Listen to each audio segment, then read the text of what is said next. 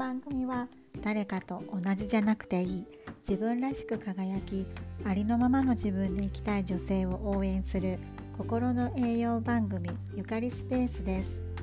自分らしく生きるビューティフルライフを選択したビューティフルソウルなゲストをお招きしてお話ししています。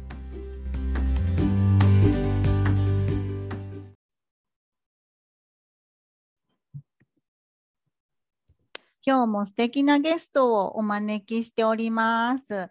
みきこさん、ようこそゆかりスペースへお越しいただいてありがとうございます。はい、おはようございます。今日はお招きいただきましてありがとうございます。エクアドルに住んでます、みきこと申します。ありがとうございます、みきこさん。なんか 今日本は何時だっけ？8時10夜の8時19分ですけど、はい、エクアドルは何時でしたっけ？エクアドルはね、朝の6時19分です。めっちゃ早い時間。めっちゃ早い。いえい早いえ、とんでもないです。でも大体、大体6時前後には起きてるので。はい、早起きですね、みきこさんも。うん、そうですね。朝早いと、なんかいろんなことできるからいいですよね。あそうですね。でもね、うん、なんかね、朝早く、うん、そう、朝早いと結構いろいろできるんですよね。うん、でも、ね、2時、3時ぐらいになるとだんだん焦ってくる、今度は。また今度夕ご飯作らないといけない。そうですね、そうですね。でも、みきこさん、お料理がすごく得意だから。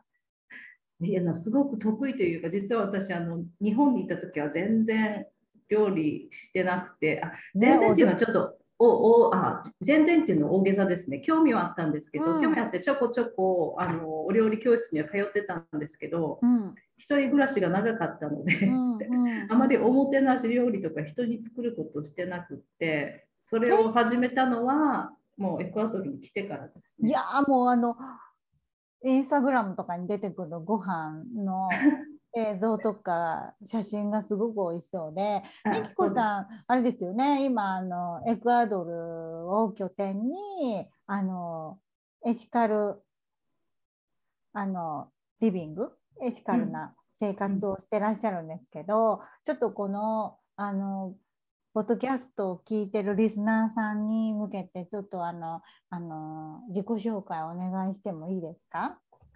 はい、ありがとうございます。あ、皆さん改めましておはようございます。私はあのエクアドルに住んでるミキコと申します。あのゆかりさんとはね共通のあのビジネスコースで知り合って、うん、今回お招きいただきました。うん、で、その中であのなビジネスを教えてくださってるコーチがね、うん、あの私がちょっとエシカルちょっと社会的社会的っていうかなんかなんか人とか動物とか環境に優しいビジネスをしたいっていうふうに相談したところ、まあ、エシカルライフエデュケーターっていう名前をちょっとアイデアをもらって、うん、今それで 起業の準備をしているところなんですけれどもえー、っとそうですね。まあ、そういったビジネスをしたいと思って今プラントベース、うん、まあ、ベジタリアンのとかビーガンの人たちが食べるような食事を、うん、あの作るようなあのプロの料理コースを今受講しています。おお、すごい。はい、なんかお料理 学校行くって言ってらっしゃいましたもんね。そうですね。で、あの実はあの半年8ヶ月ぐらい前からエクアドルで週に1、2回だけ弁当屋さんをやってるんですね。うんうん、で、その弁当屋さんでは今のところはまあ肉食のものと、うん、あのまあプラントベースのもの両方レシピあメニューに出すようにしてるんですけれどもそれを徐々にちょっと プラントベースの方に移行していきたいなと思ってます。あのなかなかのやっぱり南米の人、まあ、一括りにしちゃいけないですけど、うんうん、やっぱり菜食が少ないですね。プラントベースとかベジタリアンっていうのが少なくて。で私が住んでるグアヤケルっていうところも、うん、あの結構、まあ、商業都市なんですけど、うん、あの聞いたところによるとあの台湾人の人が経営してらっしゃるベジタリアンレストラン1軒しかないって言われてそうでしたか。そうなんです。であはい、イメージと違う私。なんかいっぱいあるんだと思う、い。っぱいっていうかそういう菜食の方が結構多いのかなっって思ってました。あそうでもないですね。あのね、でもね、あのスーパーに行くと、お野菜とか、うんあの豆類とかはやっぱ結構あるんですよ。豆類とか野菜とかたくさんあるんだけど、肉もたくさんあります。肉も。あお肉は何が多いんですか？なんかもうお全部。肉はね、もう全部多い。あの、びっくりするぐらい多いし、量も多いし、あの、うんすごいですね。私、最初はね、あの、ここに来た時に、チキンの胸肉を買った時うに、ん。すごい安くて、うん。2キロぐらい買えたんですね。値段値段忘れちゃったけど、なんかすそうごすごかった。だからね、それで喜んでたんだけど、うん後からななんか勉強してったら、実はもうね、チキンとかも、あの鶏とかもすごい劣悪な環境で、ホルモン剤とか売ったあ嫌ですれて、ね。おお大きくなって、それで安く売られてるんだとか、うんあの牛肉とかも、まあ、こういった家畜をね、買うためにアマゾンの森を切り開いてうん。やってるんだよとかいう話をちょっと聞くようになって、うん。なんか肉を食べる罪悪感が少し出てきてしまうん。って、うんだからそれで、うん、それでちょっとそういった分野に、まあ、うん。エシカルとか、うんうん。環境問題とかそういうところに関心を持ち始めてそれから今ね今のプラントベースのプラスにつながってる感じですね。はい。はい、ですので今、まあ、簡単に要約するとあの 週12回の、まあ、気まぐれな弁当屋さんをやりながら、うん。あのプラントベースを軸に何かちょっとエシカルなビジネスをしたいということで今起業準備中です。うん。はい。素晴らしい。あの、最近日本でも結構そういうエシカルとかはい。あのサステナブル SDGs でしたっけ？そういう言葉っていうのも、結構あの小学生がね結構授業で学んでくるようになったんですよ。うんうん、でいいですね、それ。そう。で簡単にそのエシカルって聞くと人とか環境とか動物とかになんかうん。優しいとか、そういう私イメージを抱いているんですけど、うんうん。みきこさんがこう考えるというか伝えるというか大事にしているそのエシカルっていう意味っていうのはなんかどんな感じなんですか？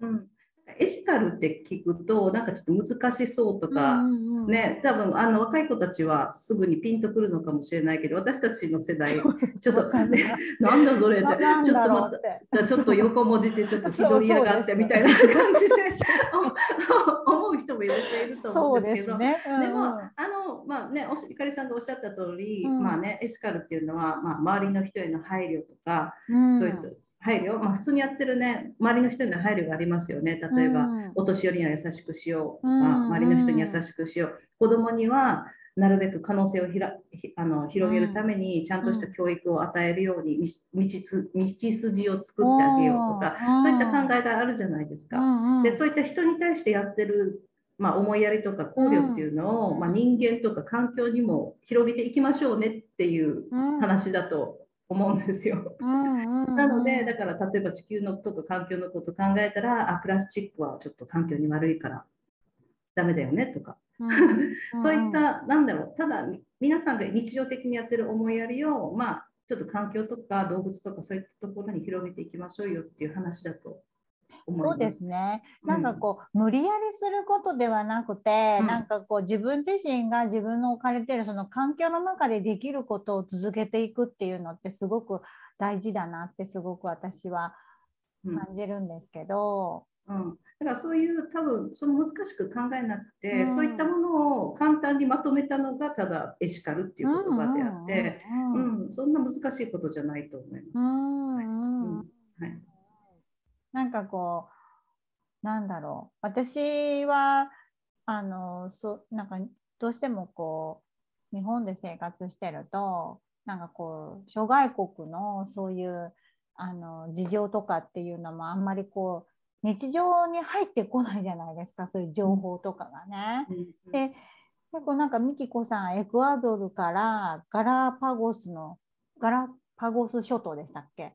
あそこになんか前ご旅行に行ったことがきっかけってなんかおっしゃってたんですけど。そうそう。それで、で、そうですね。ここに来てほら、さっきね、チキンとか買ってすごいあの喜んでたっていう話をしたじゃないですか。うん、でそれから環境問題ちょっと勉強していって、うんうん、その後にあにガラパゴスに行った時にすごいねあの希少動物たちがすごい人間にフレンドリーなんですよ。なんか遠くでこう望遠双眼鏡で見るのかなって思ってたんですけどあのあのね、もしあのインスタで見てくださったかどうかわからないですけど、見ましたよ。見ました。アシカがアシカが船着き場で人間と一緒に寝てたりとか。すごいですよね 寝てたりとか。でなんかねあのペンギン？あの赤道直下に住む珍しいペンギンがいるんですけど、うん、まあ、ちょっとペンギンがいるところは船に乗っていかないといけないんですけど、うんうん、あボートに、うん、でボートで近づいたら普通は逃げるじゃないですか。逃げますよね。ずっとなんかボートのとこ見てこうこうやって 立って立ってるしなんかねイグアナ、うん、イグアナとかあの授乳してるアシカとかもあのに人間がそばから通っててもあの全然微動だにしない。逃げる素振りも見せないし。そうなんだ、うん、でも多分それはあのガラパゴスはもう国立公園なのでそういったど、はい。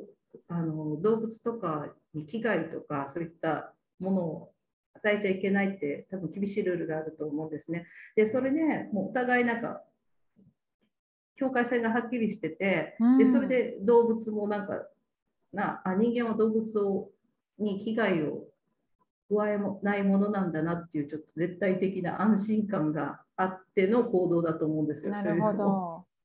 それを見てたら なんかなんだろう。こうやってね牛とか育てて屠殺して食べるっていうのはすごい裏切り行為なんじゃないかって 胸が痛んできて胸が痛み痛んじゃいますね。そういう光景を見たら、うん、でそれでちょっと考え始めました。ですいませんあのね今こんな話をしておきながらなんですけど私はあの今の今のところはねベジタリアンとかビーガンではないです。うん、あの、うん、あのもちろんちょっとやっぱプラントベースに興味も持ってるし、うん、そういったのもあるので、まあ、お肉もねあの旦那が好きなので、たまに食べてますけど、なるべく、うんなるべくねあの減らすようにしてます。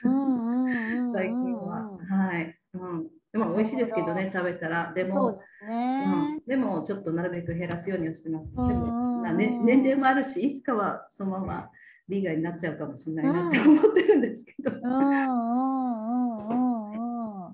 私も何何だったかな。私はダイエットで、うん、あの60日間だけそのベジタリアンというかベジをベースにした食事法っていうものをやったことがあって、確かにそういう動物性っていうのがほぼ取ってなかったので、うん、あの体はものすごく柔らかかったし軽かったっていう記憶だけ残ってるんですけど。うん、そうですよね。私もなんか興味持ち始めて、まあ、野菜とか豆類とか、そういったものを食べるようにしたら、結構体軽くなりましたね。軽くなりますね。体重とかの話じゃなくて、うん、ななんかなんか すっきりしてるってそうそうそうそう。そうそう。なんかあの体の中がなんかすごくクレンズされているなっていう感覚はとっても、うん、あのありましたね。今は全然そういうお肉とかもいただいてますけれども、うちも家族が好きなので。あの普通にいただいてるけどやっぱそういう食事法っていうのは体の中をこうきれいにできるんだなっていうのはすごく感覚として残ってますね。そうですね。なんでまだ今は取り始めですけど、うん、まあねちょっとあの学んでいくうちに今やってるあの細々とやってるエクアドルでのお弁当屋さんとか自分のあのなんていうのかな食生活とか、うん、もうちょっとあのね、アップグレードさせて、でそれ大事ですよね。ビジネスにあのつなげられたらいいなって思ってます。うん、絶対できますよ、みきこさん。あありがとうございます。そう言ってもらえると嬉しいです。もう絶対向いてるなって思いますもん、そういう投稿とか見てたりとか。あそうなんだ、嬉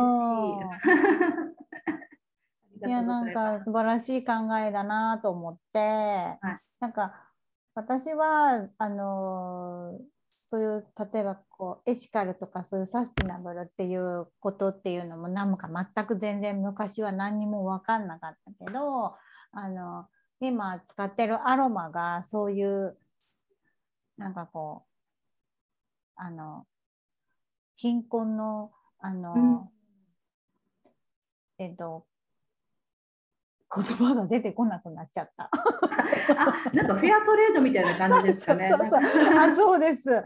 なんかきちんとそういうあの、うん、生産者のことをすごく考えたあの生産方法だし例えばなんか1本私がこうアロマを買って私だけがいい思いをするわけじゃなくてちゃんと農家の人にそれがこう帰っていくっていうシステムが取られてるっていうことが本当に素晴らしいなと思って、なんかそう普通だったらなんかどこかにこう募金してくださいとか言われてもなんかどういうところに募金していいのかもわからないし募金っておかしいですけどね寄付とかなんか言い方が。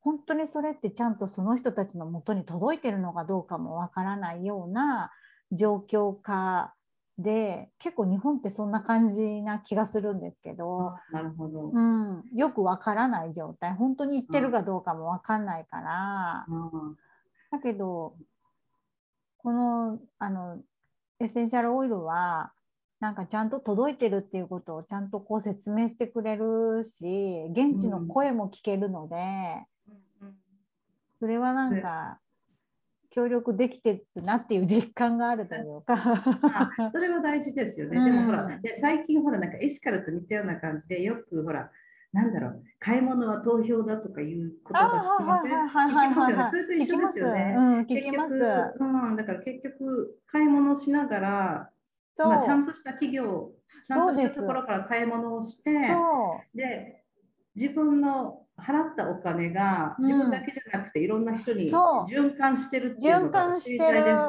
す。知りたいですよね。う。ん、本当にそこなんですよ。本当にそれ。でだからなんだろう個人ね全然個人で募金とかそういうのね、うん、集めて寄付されてることもすごく素晴らしいけど、うん、そういうところにアクセスがない人はちゃんとした企業にお金を払ってその企業の力を借りて、ね、どっか遠くの人に循環させるっていう考えはすごいいいなと思ってそう、そう。でもね私ドテラ使ってるけどそれ知らなかった。あ本当ですか？知らなかった知らなかった。あのドテラほらさっきは使ってるんですよ。あのね、ちょっとね、ゆかりさんに少しお話ししましたけど、エクアドルキャンドルがないので、言ってらっしゃいますよね。ないことはない、あるけれども、あるけど高い。高いので、もうどうせだったらアロマ使っちゃおうと思って、それからドテラを使い始めたんですけど、うん、うん、であの商品とかには目を向けてましたけど、すいません、ちょっと私そこまではちゃんと全然全然いいんです。最初は 最初は本当に商品の良さから入られる方が多いけど、うん、私最初にその私こそ本当に商品から入ったですよね。うんうん、だけど友達に勧められて買ってみたもののこの会社ってどんな会社なんだろうと思ってすごく使ってていい香りだし誰かに教えてあげたいんだけど変な会社だったら教えたくないじゃないですか。嫌、うんうん、じゃないですか。そうですよね。だから自分の足であの毎年あの行われる横浜のそういうあのコンベンションとかそういうなんか新しい商品のこととか科学のこととか学べる機会があったんです。それに、うん、あの自分で出向いて聞いて感動して帰ってきたっていう。すごい、すごいですね。足を運ぶっていうのが。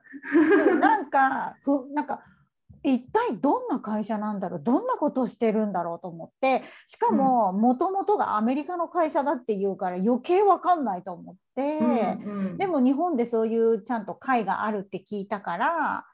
出向いたんですよね。でなんかもしかして聞いてて途中で嫌になったら途中で帰ればいいやぐらいな風に思ってたら、うん、もう聞き入っちゃって帰りたくないみたいな、もう全部聞きたいみたいな、うんうん、そうそうそうそう、ね、そうなんかいろんなことを考えてる会社で。ああいいですね。で多分ね私のお友達最初に勧めてくれたお友達も普段すごい仲良く仲良い友達で、沖縄ですごいなんか普段はおちゃらけた感じ。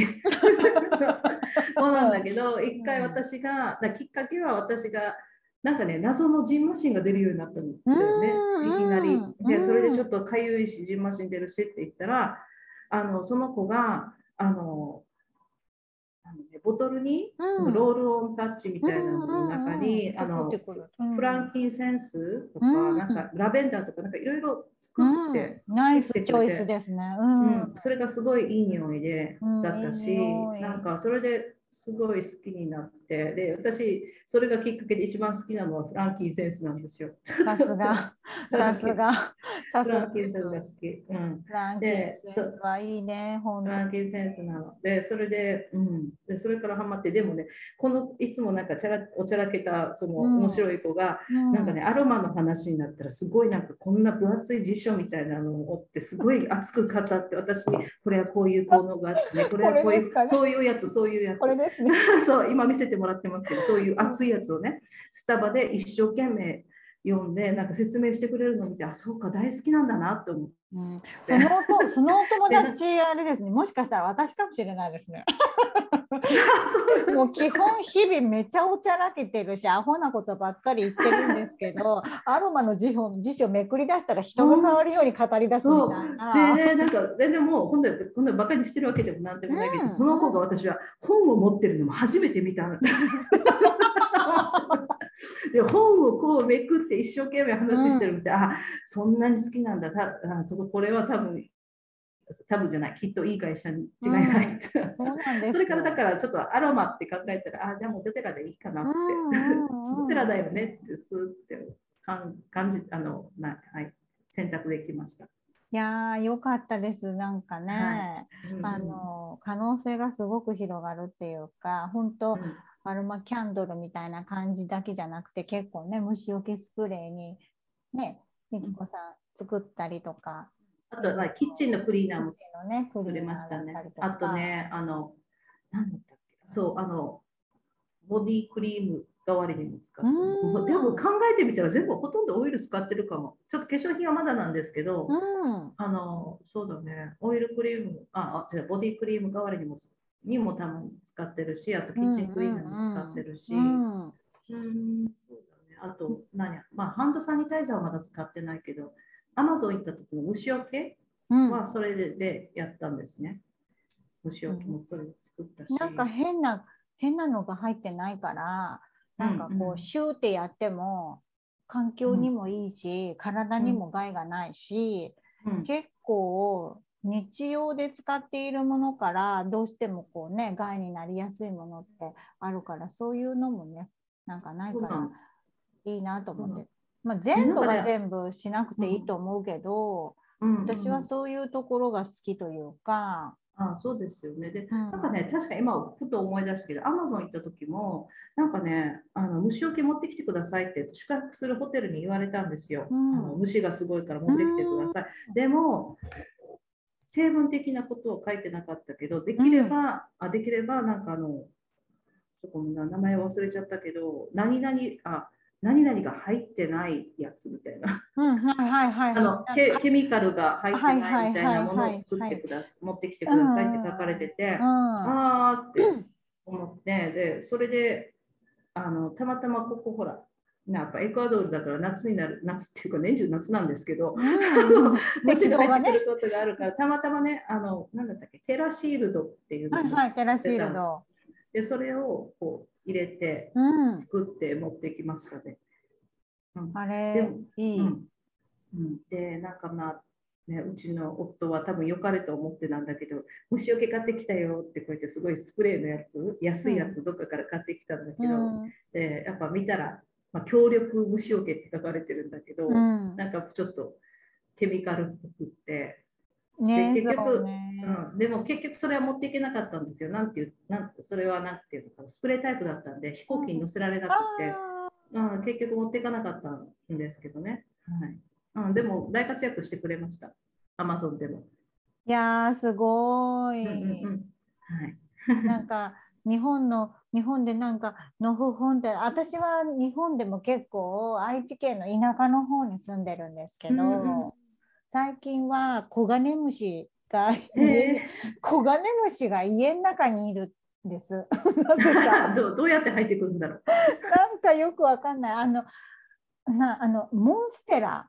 ああはい。あの可愛いですよね。観葉植物のモンステラがなんかあの普通にこうスーパーで買ったのがものすごく育っちゃって、うんうん、おじいちゃんと一緒にあの主人のお父さんなんですけど一緒に住んでて、うんうん、あまりにも大きくなっちゃったからちょっとこう植え替えを手伝ってもらった時に、うんうん、子供があの昔ちっちゃい時に使ってた砂場があるんですけど、うん、その中に子供が何かの幼虫を入れてたんです。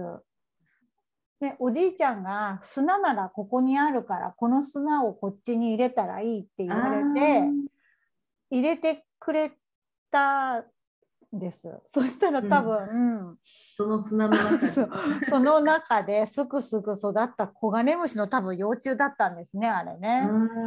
なんかある日ブンブン飛んでくるようになってコガネムシが。そう。なんかかわいそうだからそれはもう外に出したんですけど。どっちもかわいそうです、ね、ただなんか夏になるとどうしてもこうあのあのキッチンのゴミ箱だったりとか、うそういうところはどうしても小映えがたかっちゃったりとかするからあのゴミ箱の下に新聞紙引いといてうん、そこに重曹をかけて、うん、その重曹の上にアロマを私はレモングラスが好きなので、うん、レモングラスを垂らして、はいはい、でまたあの新聞紙を重ねて、うん、でゴミ袋を設置するっていうああいい考えですね。私もやってみよう、うん、やるとゴミ箱開け開けるとふわっとレモングラスが匂ってくるし、うんうん、小映えもたからないので、うん、すごくでもそれはいいですよね、うん、殺虫剤じゃなくて虫除けですからね。殺さなくて済む。殺さなくなって済むっていう、そう。それは素晴らしい。そうなんですよ。もうなんか、うんうん、そういうとちょっとこうふとした瞬間にふわっと香ってくる 空間になんかこうあの香りがあると私はすごくこう幸せを感じるというか。あそうです。私もそうですね。ね、はい、意外にそれも結構何今の流行り語で言うとセルフラブにつながってるのかなと思って。そうかも。しれないですね。結局はなんかセルフラブっていうのもなんていうんだろう、ね、自分が、ね、自分が常にいい気持ちでいることが大事ですよって話なんですよね。そう。そうそうそうそう、なんかこの本当にエッセンシャルオイルに出会ってからはなんかこの間のみきこさんがね、あの私たちににあのポッドキャストを教えてくだくださったあかねさんっていうあの、ポッドキャストのマネージャーさんがね、はいはい。ね、うん、そこにのそのあかねさんとお話ししているポッドキャストを私この間聞かせていただいた時に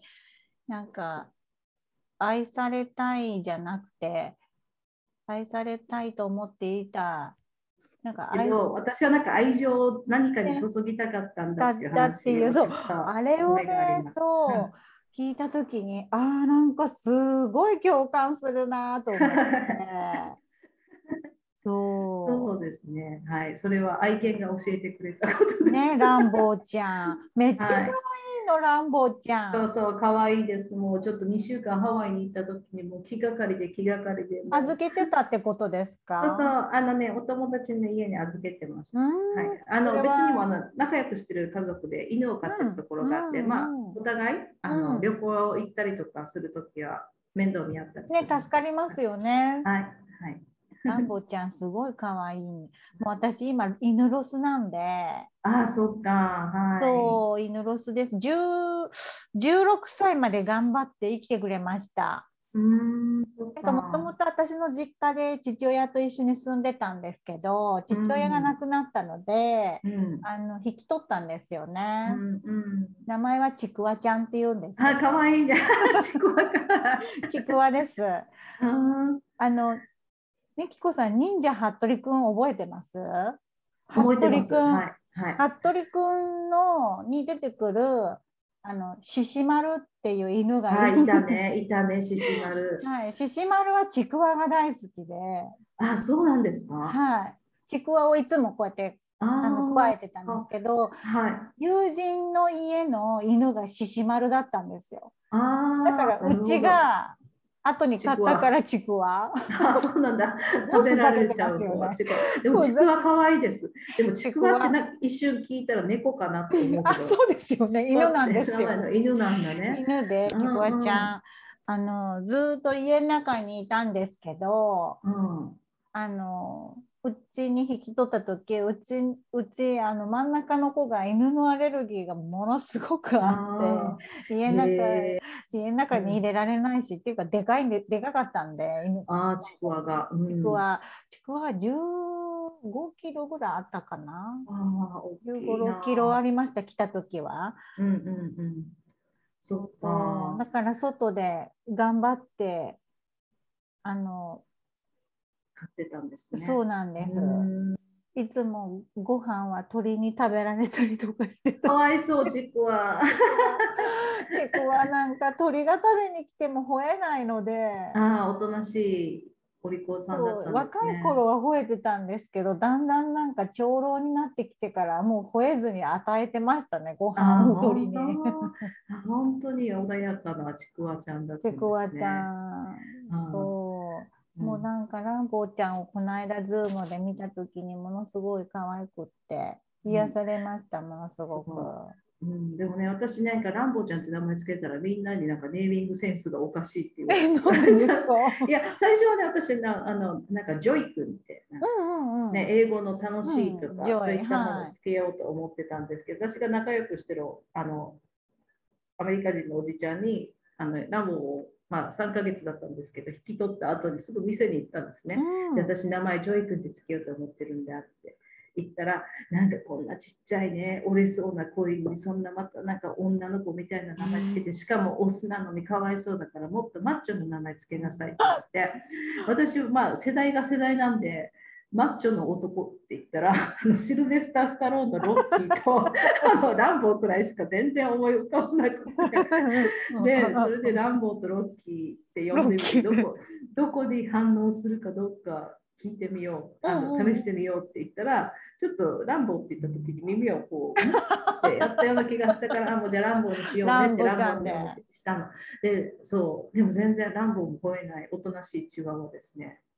いやー、可愛いですね。やっぱり、あの、お家に本当にペットがいるだけでも全然感覚変わりますよね。ああ、全然違いますね。もうなんか感情が変わりません？なんか。うん、変わります。なんか、あの、でもね、日本あの飼い始めた時はまだ日本でフルタイムで仕事してたので、うん。あの日中ねお留守番させてたのが心苦しくって、うんもうでもねお家に帰るのがすごく楽しみになったし、うんうん。週末が楽しみ、うん。もう今はほとんど家にいるので毎日一緒にいますけど、うんうん。う。んうんそうだからもうだからもうランボちゃんが家にいなかったら私はどんな寂しい人生を今ここでエクアドルで過ごしてたんだろうかって思います。も うそのぐらいもうあれですよね。生活に。で生活にそうそんなことを言ったらね、夫に言ったら俺と犬とどっちが大事だって 両方大事よって。で一応言っておきましょう。うんそうですよ、一応言っておきましょう。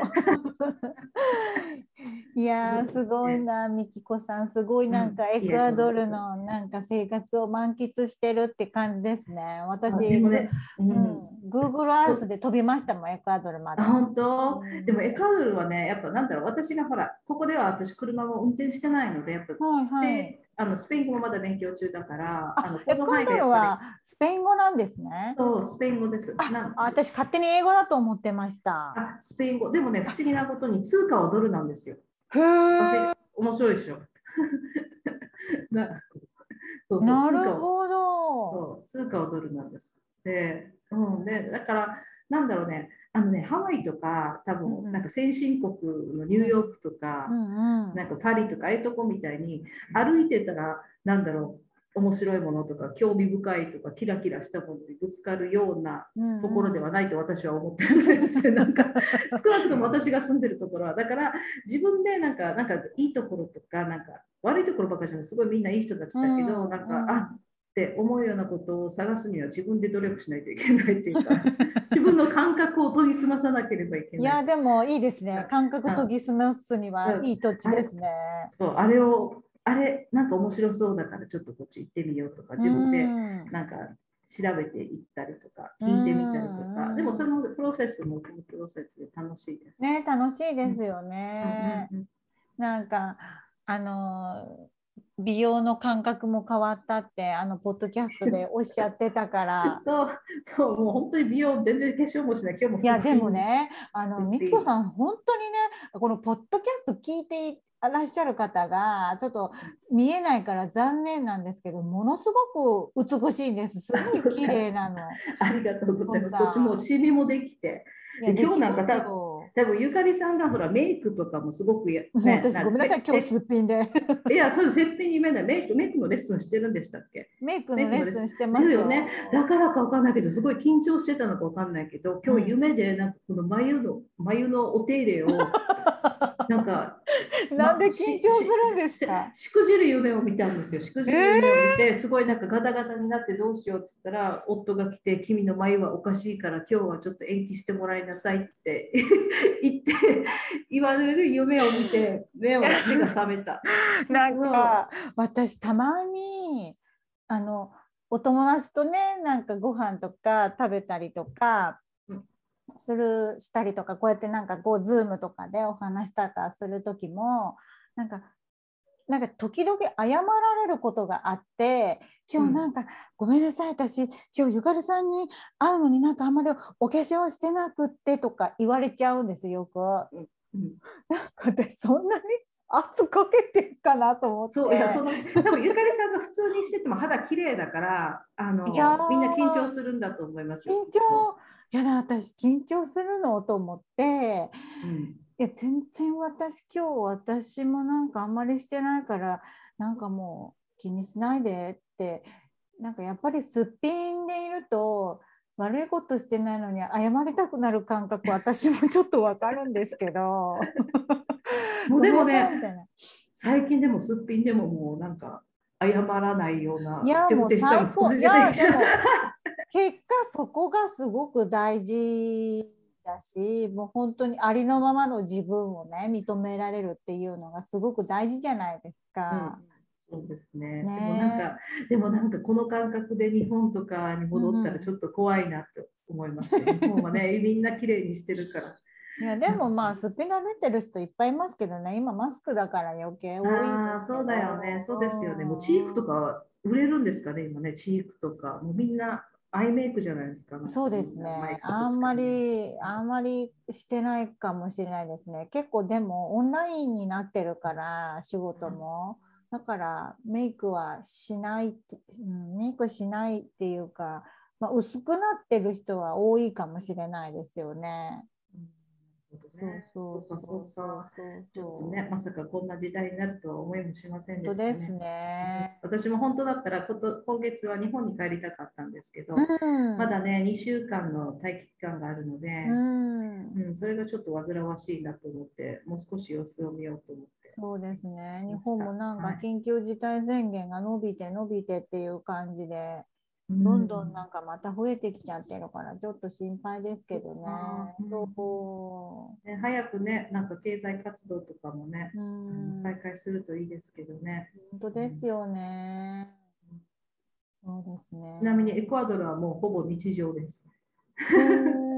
全然なんか規制とかもないんですね。はい、いやマスクマスクはみんなしてるし、うん、あのなんだろうスーパーとかレストランに入るときはあの入り口の方にやっぱりハンドサニタイザーある除菌ジェルがちゃんとありますけど、それ以外は別になんかお店は何時に閉めなきゃいけませんとかもないし、なるほど、うんうん、そういったのも全然ない。でも会った時もありましたよ。ちょっと。そうなんだ、うん、会った時もありましたけど、今はほとんどないですね。なんかワクチンの証明書を見せないと入れないとか、うん、そういうことも別にないんですか、それはないですね。なんかね、あの流行り始めた時去年の3月ぐらいがすごいひどかったみたいで、私が来るまでなんですけど、爆発的に流行ってなんか死者もたくさん出てもううん。なんでなんかねあの死者があの棺？うんうんうん。亡くなった方が入うん。った棺が、あのもう路上に出されるぐらいだったような、なんかね葬儀屋さんとかそういったところがあの回収に来るのがもう間に合わないぐらい死者が出た。ら。でそれでその時はすごくひどかったみたいで、うん。あのまあ車を運転できる日が制限されたりとかそういったのあったみたいなんですけど私が来た頃にはそれも少し落ち着いてきて、うん。でお店は10時以降はダメとか夜営業しちゃダメとか、うん、あのそういった規制はありましたけどそれも徐々に取れてきて、うんもう今もないですだから多分そういったなんか苦い思い出があるからかわかんないけど、うん。あのワクチンもここの人すごい積極的に取るんですよ。なるほど。う。ん、だからあの、まあ、まだねあの発展途上国だからかなんかいろんな国からのドネーション寄付もあるみたいで、うんうんうんでまあ、それを全部活用してあのあちこちでやってるみたいで、あ、そうですか。結構ね行き渡ってる感じありますよ。今何パーセントだったかわかんないですけど、ううんん。うん。なんかねこの間あの知り合いのお医者さんが見せてくれたデータだとなんかエクアドルはあの1日の接種率が多分世界の5本の指に入る。おすごい。そう。アメリカよりも高かったの。あのパーセンテージでそれはすごいですね。うん、だから多分ワクチンの効果もあるんだと思うんですけうん。どそんなになんかでもいあの感染してる人はもちろんいますけど、ううん。んうん。多分そんなに規制するほどじゃないのかなってへえ。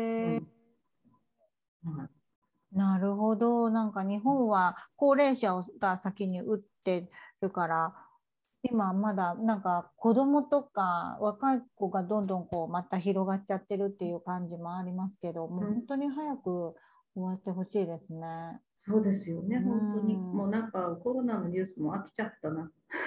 そうですよ。もう毎ずーっと同じことやってます、朝から晩まで。だからもう全然テレビつけてなくて、うん、ね全然わかんなくて、で子供がね、なんかね、あのそのニュースをつけるとすごい嫌がるようになっちゃって、うん、同じことばかりだとね。同じこと言ってる。るし、またなんか人数が増えたとか言ってるって言って不安になるから、うんもう消しちゃってるんですけど、あうちもね、なんかう夫が日本のテレビ見れるようにしてくれて、今、ね、見れるんですよ、朝。目覚ましテレビとかそういうの見てるんですけど、そうそう。あのね、なんか第4波とか第5波の話をしたりとかしてるから、これ何波まで行くんだろうなって。うん、何波まで行くんですかね、本当に。そう。そうだよね。どれぐらい行くのかなって思っちゃうぐらい、またちょっとこれから冬にかけてね、うん、インフルも流行るし。インフルエンザとかも来るし、なんか嫌だなと思いながら。うん。はい、もう早く良くなって、私もちょっと一時帰国したいです。ね、本当に、なんかもう落ち着いたら本当になんかいっぱい皆さんと会いたいと思って。ねそ、うですよね。ねうんうんはい。このミキコさんのそのエシカルとかこうサスティバルなサスティブササ言えてないサステイナブル。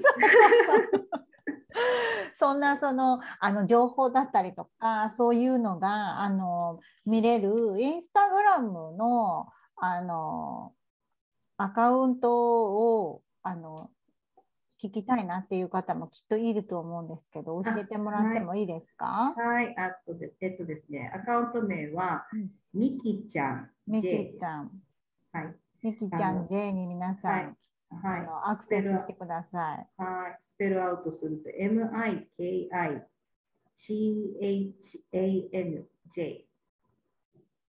です。みきこさんの情報がそこからあの見れるし、あのそのインスタグラムのあのプロフィールのえっとリンクツリーのとこからポッドキャストにも飛べますもんね。そうですねね。はい、この2週間サボってましたけど、また今週録画しあ録音しますので、よろしくお願いします。あとあのノートでしたっけ？うんうん。はい、私あの、はい。結構拝見させていただいたんですよね。あ、そうなんだ、嬉しい、うんありがとうございます。すごく文章力も上手だし。そうですか？はい、もう私全然書けないんです。全然書けないんです、私そういうの。ぜひぜひ皆さん、じゃあ、あの、みきこさんにね、アクセスして、はい。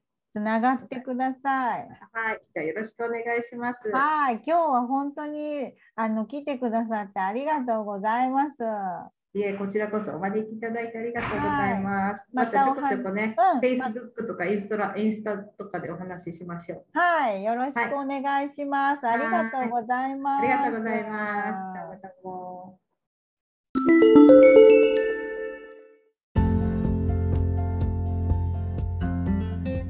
今日も最後まで聞いていただいてありがとうございます。